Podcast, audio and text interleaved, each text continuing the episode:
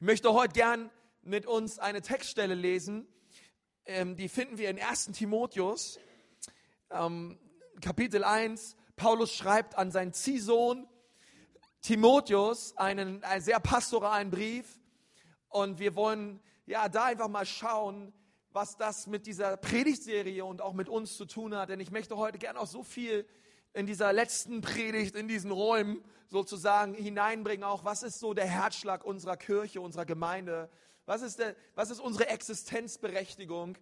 Und wir lesen etwas, was nun Paulus sagt zu Timotheus, 1 Timotheus 1, Vers 15, glaubwürdig ist das Wort und aller Annahme wert, dass Jesus Christus in die Welt gekommen ist, um Sünder zu retten.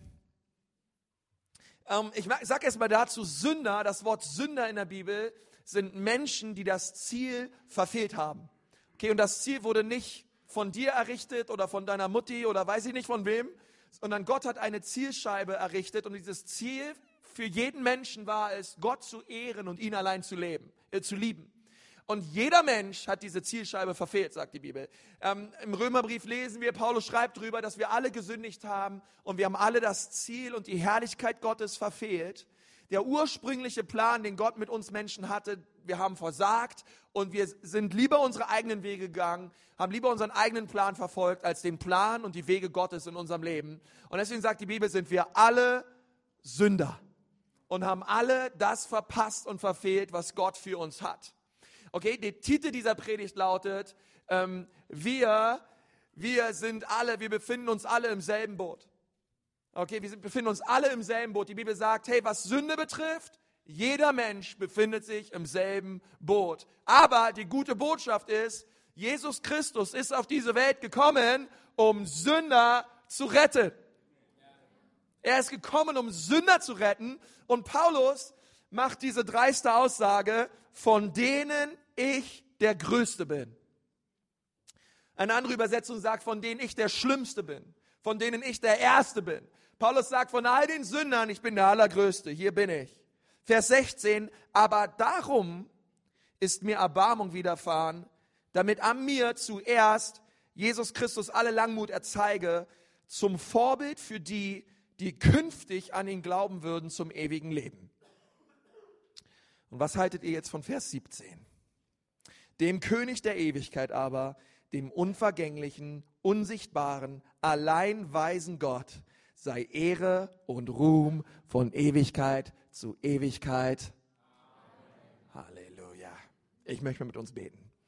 Herr Jesus, ich danke dir so sehr für diesen Morgen. Ich danke dir für diesen Gottesdienst. Ich danke dir für jeden, der hier sitzt und dein Wort hört. Herr, und ich bete, dass, dein, dass, dass das, was in der Bibel steht, uns heute Morgen wirklich berührt. Ich bete, dass jedes Herz weit aufgeht und empfänglich ist, Gott, für das, was du auch durch dein Wort zu uns sprechen möchtest an diesem Tag. Herr, bitte schenk mir Freude beim Predigen und jedem Freude bei Zuhören. In Jesu Namen. Amen. Ich werde auf jeden Fall Freude haben beim Predigen. Ich weiß nicht, ob du Freude hast beim Zuhören. Ich hoffe es, aber ähm, wisst ihr, als ich, ich kann mich noch an den Tag erinnern, es war so vor vier Jahren oder so. Ähm, da hatten wir hier im Saal ziemlich viel umgestaltet. Und unter anderem kamen wir auf diese Idee, diesen Kreis, diesen Zuhausekreis dort auf diese Wand zu pinseln. Ähm, ich weiß noch, das war hier die, die, die liebe Esther, damals hieß sie noch Esther Sandor, mittlerweile, ich weiß gar nicht, mittlerweile heißt sie Esther Zanziger, ist mit einem herrlichen Mann verheiratet.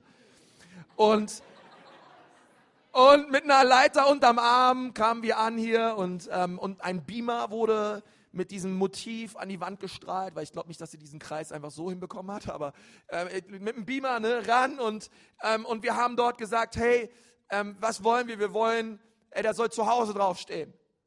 Denn wir wollen, dass diese Gemeinde ein Zuhause ist für Menschen.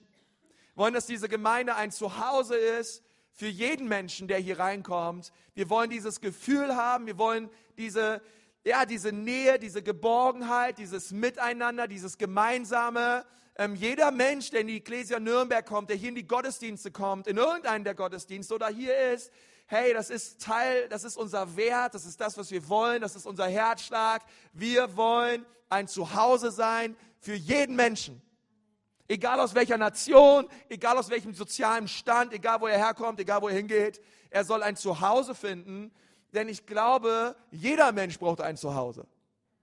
Also auch ein Mensch, der sagt, na ja, ich bin eigentlich ein Weltenbummler, freischaffender Künstler, die Welt ist mein Zuhause. Ich glaube, jeder Mensch sehnt sich tief in seinem Herzen nach einem Ort der Geborgenheit, der Sicherheit, der Liebe, ein Ort, wo man einfach hingeht und kommen darf und sein darf, wie man ist, oder? Wisst ihr, ich liebe das manchmal auch bei mir zu Hause. Ich meine, bei meinen Eltern mittlerweile, alle Kinder sind schon groß, aber wenn man so nach Hause kommt, ach, man darf einfach sein. Sag keiner was, wenn du morgens mit deiner Schlafanzughose halb verzottet, verpennt und verlaust dich an den Frühstückstisch setzt und äh, man darf, bei Mutti darf man einfach sein. Hey. Da ist einfach zu Hause und meine Mutter ist, ach, wenn alle Kinder zu Hause sind, das ist für sie das Allergrößte. Äh, ach, es sind so schön, dass ihr alle mal wieder da seid und, und man darf einfach zu Hause sein. Ja. Äh, meine, meine, meine Frau wundert sich manchmal, wie, ähm, wie, wie, wie ich mich zu Hause manchmal sage, sie bist zu Hause, bist du manchmal ein bisschen anders als sonst. Ähm, äh, und ich denke mal, ja, zu Hause darf man sein, ey, da darf man einfach mal locker sein und ach, Beine hoch, Haare nach hinten, naja, nicht ganz, aber äh, einfach einfach genießen und keiner guckt einen schräg an, keiner observiert einen, keiner guckt einen irgendwie komisch an und von oben runter und vom Scheitel bis zur Sohle wird man irgendwie äh, äh, abgecheckt, ob man genügt, ob man passt, ob man auch reinpasst. Und zu Hause ist man Familie, zu Hause darf man sein. Wisst ihr, das Gegenteil davon ist, was einem vielleicht in einem Fitnessstudio begegnen würde. Weiß nicht, ob du dich schon mal bei einem Fitnessstudio angemeldet hattest. Ich habe mich schon mal bei einem Fitnessstudio angemeldet vor vielen, vielen Jahren. Mittlerweile bin ich lieber bei Tom Gnieder, der ist viel besser drauf. Ähm, und, und wisst ihr, in einem Fitnessstudio, ich war ein absoluter Traumkunde, weil ich habe jährlich die, die Mitgliedschaftsgebühren bezahlt, war aber nie da. Ja, das ist Traum für jedes Fitnessstudio. Und und dann war ich dort und ich meine, das ist ja schon, wenn du dich dort anmeldest und der, und die, der Typ an der, Anmel an der Anmeldung, der guckt dich erstmal an und observiert dich erstmal und dann darfst du Fragen stellen und dann gehst du in ein Fitnessstudio rein und hast, es gibt ja so verschiedene Gruppen, verschiedene äh, Klicken, die da abhängen. Ja, da gibt es die Proteintypen mit ihren dicken Muskeln und 7% Fett und wir achten auf alles und äh, gucken genau, auf was wir, auf was wir essen, wie wir uns ernähren und, und man pumpt viel und pumpt viel und pumpt viel. Ich weiß nicht, was man sonst noch macht, man pumpt einfach viel. Und man sieht immer besser aus. Und dann gibt es Leute, die eher so auf Cardio stehen und die dort an den, an den Rädern sind und strampeln und strampeln und strampeln und strampeln und nicht ganz so breit sind wie die Bizeps-Leute, aber dafür haben sie die Ausdauer und dann, keine Ahnung, dann gibt es da die Normalos, ja. Die, die einfach mal kommen, die Väter, die Muttis, einfach mal ein bisschen äh, fürs Gewissen einmal die Woche und so. Und so war ich auch eher, so einmal die Woche so. Ein paar Monate habe ich es geschafft, einmal die Woche, dann wurde es einmal im Monat und dann gar nicht mehr, aber ähm, ist schon so ein Fitnessstudio, wird man angeschaut, weißt du, da hängen überall Spiegel und Leute messen sich miteinander und gucken einen an und, und fragen sich, ja wie, also 30 Kilo Band drücken, also bitte, du bist ein ausgewachsener Mann, du musst noch mehr schaffen. Ja, äh, habe ich ja mit, das habe ich mit 14 geschafft. Und man, man, Leute werden einfach, man hat irgendwie das Gefühl, man muss mehr, mehr, mehr sein und man muss breiter sein und schöner sein und besser sein, damit man sich da überhaupt hintraut. Weiß irgendwer, weiß, was ich meine ungefähr? Okay. Wisst ihr, was ich meine? Und wer? Ja? Ihr Heiligen. Und, und dann, ähm, und dann ist man dort und, ähm, und ich denke so, hey, das ist eigentlich genau das Gegenteil ähm, von dem, was wir eigentlich sein wollen als Gemeinde. Möge Gott uns davor bewahren, dass wir ein Fitnessstudio werden, wo man sich einander messt, wo man guckt, wer hat den größeren Bizeps, Trizeps, Zizeps und keine Ahnung was, wo man sich miteinander vergleicht und aufeinander schaut und wo man irgendwie etwas sein muss, um dazuzugehören. Wisst ihr, wir haben hier am Anfang immer ein Pre-Roll-Video und in diesem Video vom Gottesdienst, wo wir zusammen aufstehen und klatschen und Gott feiern, was er tut in unserer Gemeinde, da steht dieses, immer wieder dieser eine Satz, hey, du gehörst dazu. Und, und wisst ihr, als Gemeinde wollen wir eine Gemeinde sein, die jederzeit zu jedem Menschen unter jeden Umständen sagt, du gehörst dazu. Wir befinden uns alle im selben Boot. Egal wie deine Vergangenheit war und egal wo du momentan drin steckst, als Gemeinde sind wir einen, ein Zufluchtsort. Sind wir ein Zuhause für jeden Menschen, der sagt, ich möchte gerne, dass das mein Zuhause wird. Für jeden Menschen, der kommt. Wir schauen auf keinen Menschen herunter oder herab oder fühlen uns irgendwie besser und irgendwie, wenn man, das ist immer so, Wisst ihr, als Gemeinde, es ist ja nicht, hey, oh, schön, dass du mal wieder in der Bibel liest, wird doch mal höchstens Zeit oder ja, ähm, du, du könntest mal ein bisschen mehr religiösen Anstrich gebrauchen. Nein, sondern wir wollen eine Gemeinde sein, wo jederzeit jeder seine Masken ablegen soll, ablegen darf und wo wir ehrlich und echt und authentisch miteinander sein wollen, aber auch vor Gott sein wollen. Das ist so wichtig. Und ich glaube, dass ähm, diese, diese Passage, die wir gerade gelesen haben, dass Jesus Christus auf diese Erde kam, um Sünder zu retten, genau das ist, was Gott möchte auf dieser Erde. Gott, Gott, Gott sagt hier, Paulus sagt später zu Timotheus, hey, Gott hat dich, Gott hat dich in, dieses, in diese Gemeinde gestellt, es ist das Haus Gottes. Es ist die Grundfeste der Wahrheit. Es ist die Grundfeste der Gnade. Es ist die Grundfeste der Kraft Gottes. Hey, und in diesem Haus, da dürfen Menschen kommen und sie dürfen sich pflanzen und sie dürfen reifen und sie dürfen echt sein. Und ich glaube, dass wir zu jeder Zeit aufpassen müssen, dass dieses Haus ein Haus Gottes bleibt, wo Menschen kommen aus allen Nationen, aus allen Völkern, aus allen Hintergründen, diesen Gott erleben dürfen sich nach diesem Gott ausstrecken dürfen, ohne dass andere auf sie herabschauen und sagen, na, na, ich weiß nicht so richtig. Mit dieser Hose, mit dieser Jacke, mit dieser Frisur, mit dieser Miene, ob du hierher gehörst. Nein, du gehörst hierher, weil Gott dich liebt, weil Jesus auf diese Welt gekommen ist, um dich zu retten. Wisst ihr, als Jesus auf diese Welt gekommen ist, kam er geboren von einer Jungfrau. Kommentatoren sagen, Maria war vielleicht 15, 16 Jahre alt. Sie war noch nicht mal verheiratet, als Jesus kam. Und die allerersten Menschen, den, zu denen die Engel kamen und gesagt haben, dass der Messias, dass Jesus da ist, waren Hirten. Hirten waren per mosaischem Gesetz in Levitikus unreine Menschen. Hirten durften nicht in die Synagoge, Hirten durften nicht in den Tempel, Hirten durften in, in keinster Weise in irgendeiner Versammlung, wo Gott geehrt wurde, weil sie von vornherein ausgeschlossen waren. Und als Jesus kam, die allerersten Menschen, die gehört haben, dass der Retter der Welt kam, waren Menschen, die nicht in den Gottesdienst durften. Waren Menschen, die von vornherein ausgeschlossen waren. Und Jesus hat gesagt, ich möchte gleich am Anfang, wenn ich komme, eins klarstellen. Bei mir wird niemand ausgeschlossen. Jeder Hörte, jeder Unreine, jeder Zerbrochene, jeder kaputte Mensch ist willkommen im Reich Gottes und ist willkommen in dieser Gemeinde und ist willkommen im Haus des Herrn. Und das, das begeistert mich heute Morgen. Wisst ihr, da kommt diese Ehebrecherin, die Pharisäer ergreifen sie auf frischer Tat. Ich weiß nicht, wie das aussah, aber sie ergriffen sie, sie schliffen sie in den Tempel. Jesus war im Tempel und hat gelehrt. Sie brachten diese Ehebrecherin zu Jesus und haben gesagt, Jesus, diese Ehebrecherin ist auf frischer Tat ertappt worden. Mose sagt, wir sollen sie steinigen. Was auch richtig ist, Mose hat es auch gesagt. Aber dann kommt die Frage, was aber sagst du? Und Jesus, er beugt sich, versteht, diese Frau wurde wahrscheinlich hingeschliffen wahrscheinlich halb nackt, einfach am Boden lang geschliffen, vielleicht zwischendurch bespuckt und betreten. Hin vor Jesus, sie lag da drumherum nur diese Männer, diese Gesetzeslehrer und Pharisäer. Was aber sagst du? Und Jesus beugt sich zu ihr runter in den Dreck und schrieb etwas auf die Erde. Nun, viele Theologen und Kommentatoren zerbrechen sich den Kopf darüber, was Jesus dahingeschrieben hat. Ähm, mir reicht die einfache physische Haltung und Tatsache Jesu, dass er sich zu einer Prostituierten in den Dreck beugt und sagt, wer von euch ohne Sünde ist, werfe den ersten Stein. Und die Bibel sagt, von dem Ältesten angefangen bis zum Jüngsten, alle ließen ihre Steine fallen. Und dann sagt Jesus zu dieser Frau, wo sind deine Ankläger? Ist niemand da, der dich verurteilt? So verdamme ich dich auch nicht. Geh hin und sündige nun nicht mehr.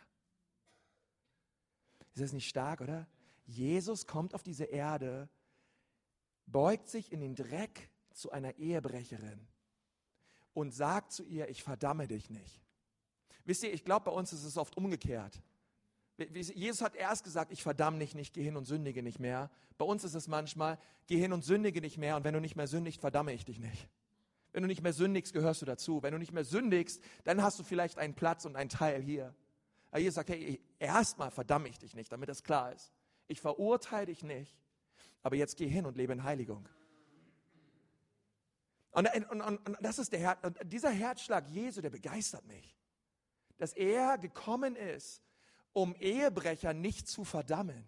Dass er gekommen ist, um Sünder zu erretten. Ich meine, wie oft sind wir dabei, Leute zu verurteilen, Leute anzuklagen, Leute zu verdammen? Wie, wie, wie schnell kenne ich das auf meinem eigenen Leben, wo man sich, alter Schwede, wie hätte der das machen können? Ich meine, wie kann man so drauf sein? Wie kann man das tun? Und ähm, wie kann man so denken? Wie kann man so, manchmal hören wir so von manchen Sünden, vielleicht in anderen Gemeinden, von anderen Pastoren, von anderen Gemeindeleitern und denkst dir, ey, oh, wie kann man so etwas jemals tun? Vielleicht hast du dir auch schon mal sowas gedacht, als du irgendwas gehört hast. Und, und ich denke so, dass, dass, dass diese Frage eigentlich etwas impliziert, wo, wo, ich, wo ich sagen würde, naja, eigentlich, ich, ich kann es eigentlich schon verstehen. Ich, ich, wenn ich Paulus richtig verstehe und er sagt, hey, ich, unter all den Sündern bin ich der Schlimmste, Paulus würde sagen, ich verstehe es absolut. Klar verstehe ich das. Unter all den Sündern bin ich der Größte. Es gab keine Sünde, von der Paulus hörte, die ihn schockierte. Weil er gesagt hat, meine Liste mit Sünden drauf hält mit deiner Liste von Sünden auf jeden Fall mit. Noch mehr, meine Sünden auf meiner Liste sind viel, viel mehr als deine Sünden auf deiner Liste, weil ich bin der größte aller Sünder. Ich bin der schlimmste aller Sünder. Ich bin der erste aller Sünder. Niemals ging Paulus irgendwo hin und hat, versteht ihr, und, und hat, hat Leute verurteilt und verdammt sondern er hat diese Botschaft gepredigt, Jesus ist gekommen, um Sünder zu retten, von denen ich der Erste bin. Ich bin der allererste. Jesus ist in mein Leben gekommen. Und Paulus ging hin und, versteht ihr, er, er gründete Gemeinden und er war, kann mir vorstellen, er gründete Gemeinden und er war auf der Straße und hat vielleicht Leute eingeladen in die Gottesdienste, hat Leute geheilt, hat mit Menschen über Jesus geredet. Ich glaube, zu keiner Zeit als Leute ihm erzählt haben, was sie getan haben, war Paulus in irgendeiner Weise geschockt. Ich glaube, dem konnte gar nichts schocken, weil er wusste, wo er herkam. Er wusste, ich bin selber ein Sünder gewesen und Jesus hat mich errettet. Ich weiß, wo ich herkomme. I'm still Jenny from the block. Ich bin immer noch, ey, ich bin immer noch, ich bin immer noch der Paulus von früher. Der Saul, ich, ich, ich, ich weiß ganz genau, wo Jesus mich rausgezogen hat. Und wisst ihr, ich glaube, umso mehr wir verstehen, wie weit entfernt wir von Gott mal waren, umso mehr werden wir alles daran setzen, Menschen in die Nähe Gottes zu führen. Umso mehr wir das verstehen, wie sehr wir in Sünde stecken, umso mehr werden wir Menschen lieben, Menschen annehmen und alles daran setzen, dass Menschen Jesus finden. Denn Paulus, und das war, und das war sein Herz, ähm, er, er glaubte und er war der festen Ansicht, wenn Gott mich retten konnte, dann kann er jeden Menschen retten. Mit dieser Einstellung hat er Gemeinde gebaut. Hey, wenn Gott mich retten konnte, dann gibt es keinen Menschen in dieser Stadt, den er nicht retten kann. Kein Menschen, den er nicht liebt. Und er macht und er macht weiter in Vers 16, aber darum ist mir Erbarmung widerfahren, damit an mir zuerst Jesus Christus alle Langmut erzeige zum Vorbild. Man kann es übersetzen mit als Beispiel, als Muster, als Vorlage, als Schablone oder als Raster für die, die künftig an ihn glauben würden zum ewigen Leben. Und Paulus sagt, hey, das, was Jesus an mir getan hat, ist ein Muster, es ist ein Vorbild für alles, was Gott tun möchte, in egal welchem Leben. In dem Leben von jedem Menschen. Mein Leben dient nur ein, ist ein Vorbild. Es ist wie eine Schablone, die Jesus nehmen möchte und sie auf jeden Menschen setzen möchte. Das, was mir widerfahren ist, möchte Gott in dem Leben von jedem Menschen tun. Das ist wichtig für uns zu verstehen, denn als Paulus unterwegs war, bevor er mit Jesus unterwegs war, hat er überall versucht, Christen in Gefängnisse zu werfen. Männer, Frauen und Kinder. Er war dabei, als Leute hingerichtet wurden. Er hat alles daran gesetzt, dass, dass das Christentum sich auf keinen Fall ausweitet, sondern dass diese Jesus-Nachfolger an Gefängnisse überliefert werden, dass sie getötet werden, hingerichtet werden. Paulus freute sich darüber. Okay, als Stephanus gesteinigt wurde. Er war mit dabei. Die Pharisäer, sie legten ihre Steine danach hin, sagt die Bibel, zu den Füßen eines Mannes namens Paulus. Paulus war dabei. Er war der Verfolger der Christen schlechthin. Und, und dann ist Jesus ihm erschienen. Und die Bibel sagt, ein, ein, ein, auf dem Weg nach Damaskus, Apostelgeschichte 9, ein, ein Licht ist ihm erschienen. Und dieses Licht war so hell, dass er erstmal blind wurde. Und dann kam der Heilige Geist auf Paulus. Und der Heilige Geist hat Paulus so stark verändert. Er hat Jesus gesehen und Gott hat zu ihm gesagt, hey Paulus, ich möchte dich als ein Werkzeug gebrauchen in meiner Hand. Ich möchte dich nicht länger gebrauchen, um Christen zu verfolgen. Ich habe dich noch nie gebraucht, um Christen zu verfolgen. Ich möchte nicht länger, dass du Christen verfolgst.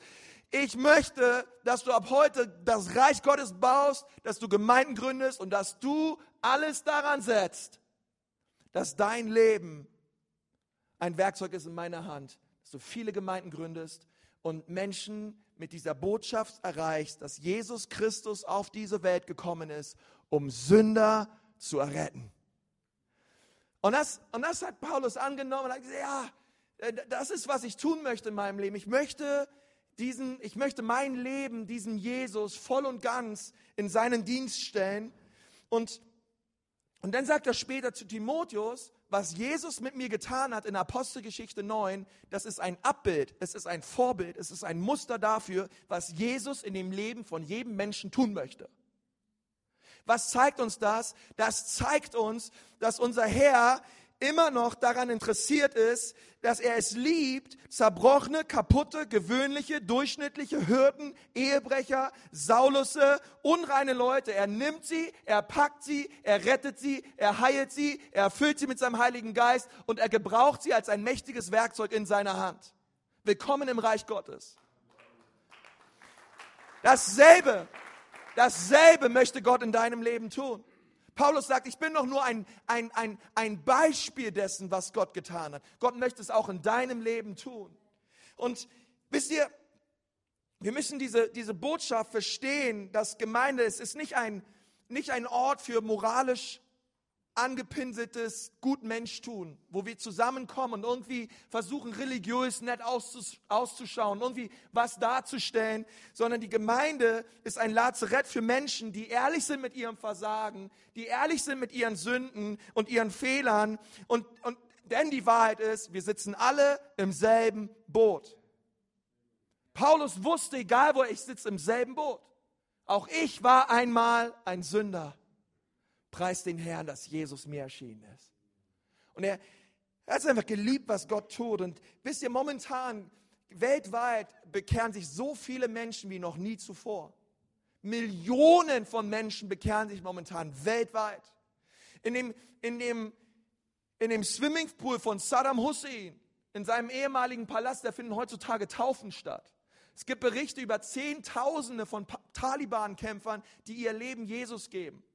Es gibt in den Bergen, in den Grenzen zwischen Pakistan und Afghanistan, es gibt so viele Untergrundgemeinden. Man sagt, dass es in China mittlerweile mehr Christen gibt als in den Vereinigten Staaten.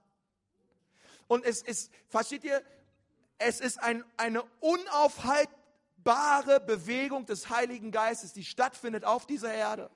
Und, sie, und der Kern dieser Bewegung ist, dass Jesus Christus gekommen ist, um Menschen und Sünder zu erretten.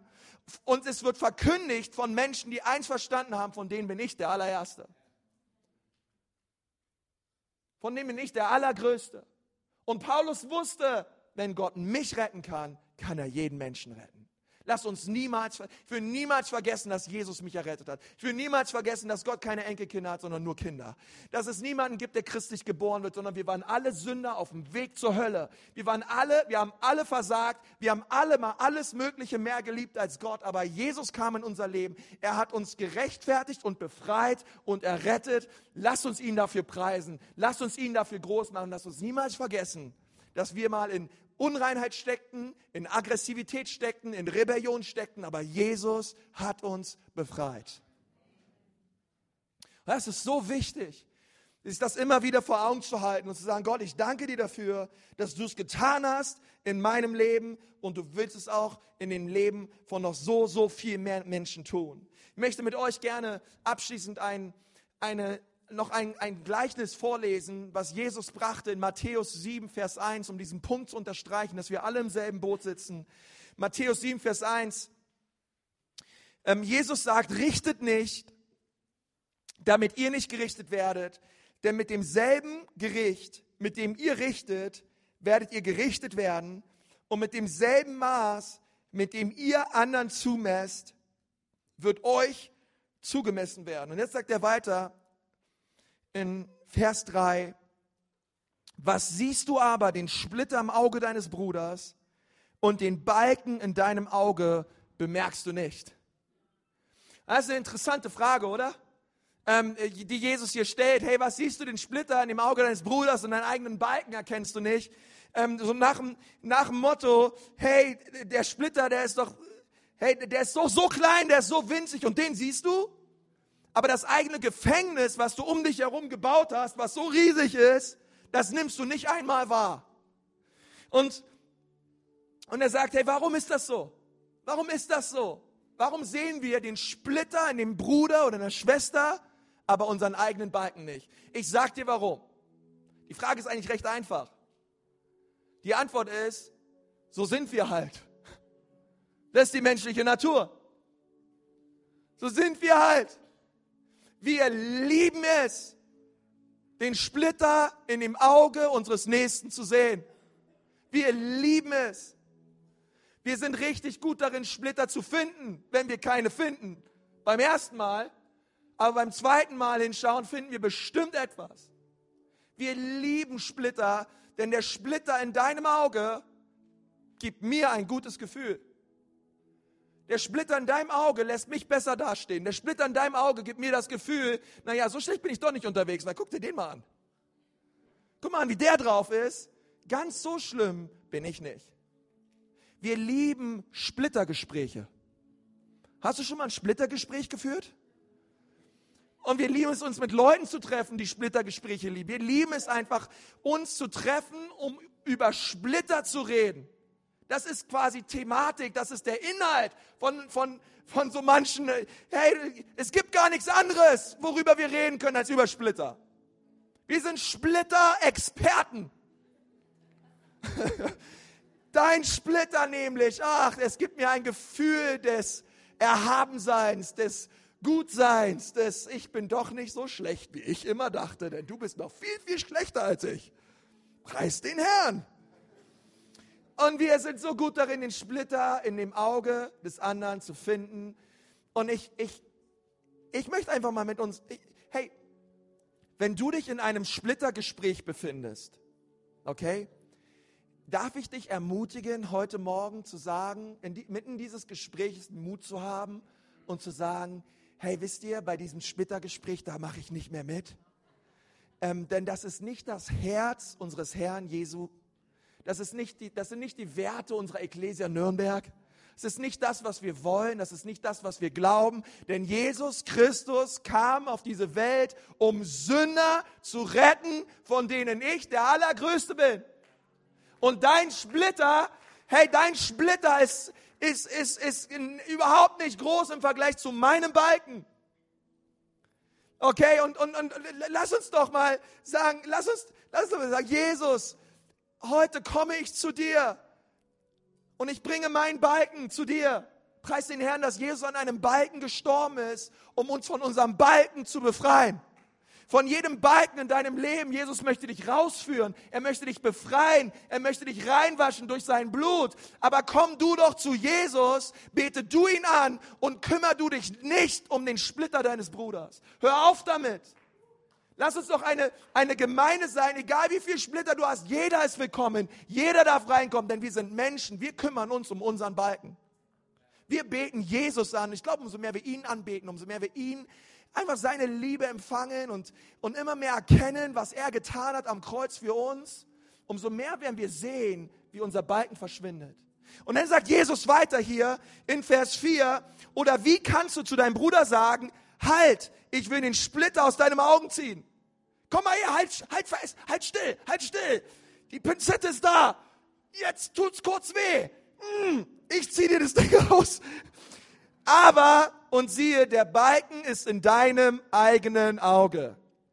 Du Heuchler, zieh zuerst den Balken aus deinem Auge und, und jetzt sagt Jesus Interessantes, und dann wirst du klar sehen.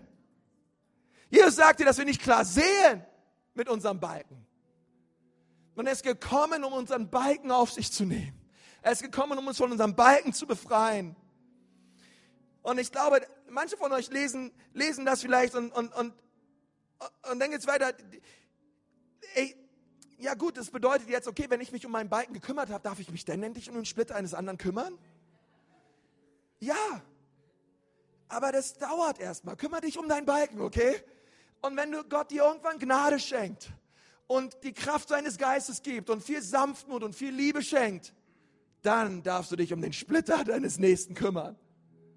Aber lass uns niemals eine Gemeinde sein, die den Splitter sieht. Lass uns eine Gemeinde sein, die den Balken sieht und ihn zu Jesus bringt. Und sagt, Jesus, ich bete dich an, ich preise dich. Denn deswegen ist er auf die Welt gekommen, um Sünder zu retten. Und wenn wir ehrlich sind mit uns, dann und, und immer mehr darüber nachdenken, wo, wo, wo uns Jesus von befreit hat und errettet hat, wird uns das befähigen, immer mehr zu lieben. Die Bibel sagt, wem viel vergeben wurde, der liebt viel. Und umso mehr du verstehst, wie viel dir vergeben wurde, umso mehr Liebe, Barmherzigkeit und Erbarmen wirst du haben für den Splitter in dem Auge deines Bruders. Umso mehr du das erkennst, dass auch du ein Sünder warst oder ein Sünder bist. Jesus ist gekommen, um dich zu befreien. Und mein Gebet für unsere Gemeinde, wenn wir jetzt weitergehen, auch ins Maritim Hotel, und ich glaube, dass das Allerbeste noch vor uns liegt, ist, dass wir eine Gemeinde sind, dass wir eine Kultur haben, dass wir eine Gemeinschaft sind von Menschen, die gemeinsam zusammenstehen, die erkannt haben, wir sitzen alle im selben Boot, wir alle brauchten Rettung, wir alle brauchten Befreiung. Hier ist keiner besser als der andere. Wir sind kein Fitnessstudio, sondern wir haben eine, eine Kultur und eine Atmosphäre, wo Leute ihre Masken abnehmen dürfen, egal wie dünn sie sind. Wir dürfen alle Masken abnehmen und wir dürfen alle Sünden bekennen ohne dass wir angeklagt werden oder verurteilt werden. Denn Jesus ist gekommen, um Sünder zu retten, von denen ich der Erste bin. Und ich glaube, wenn wir das verstehen und wenn wir das beherzigen, ihr Lieben, hey, so eine Gemeinde wird immer siegreich sein, wird immer Menschen verändern und wird immer eine Gemeinde sein, die an dem Herzen Jesu ist. Denn es ist die Haltung und das Herz Jesu, Menschen zu retten, zu befreien und zu heilen. Lass uns einfach mal dort, wo du sitzt, gerade mal die Augen schließen.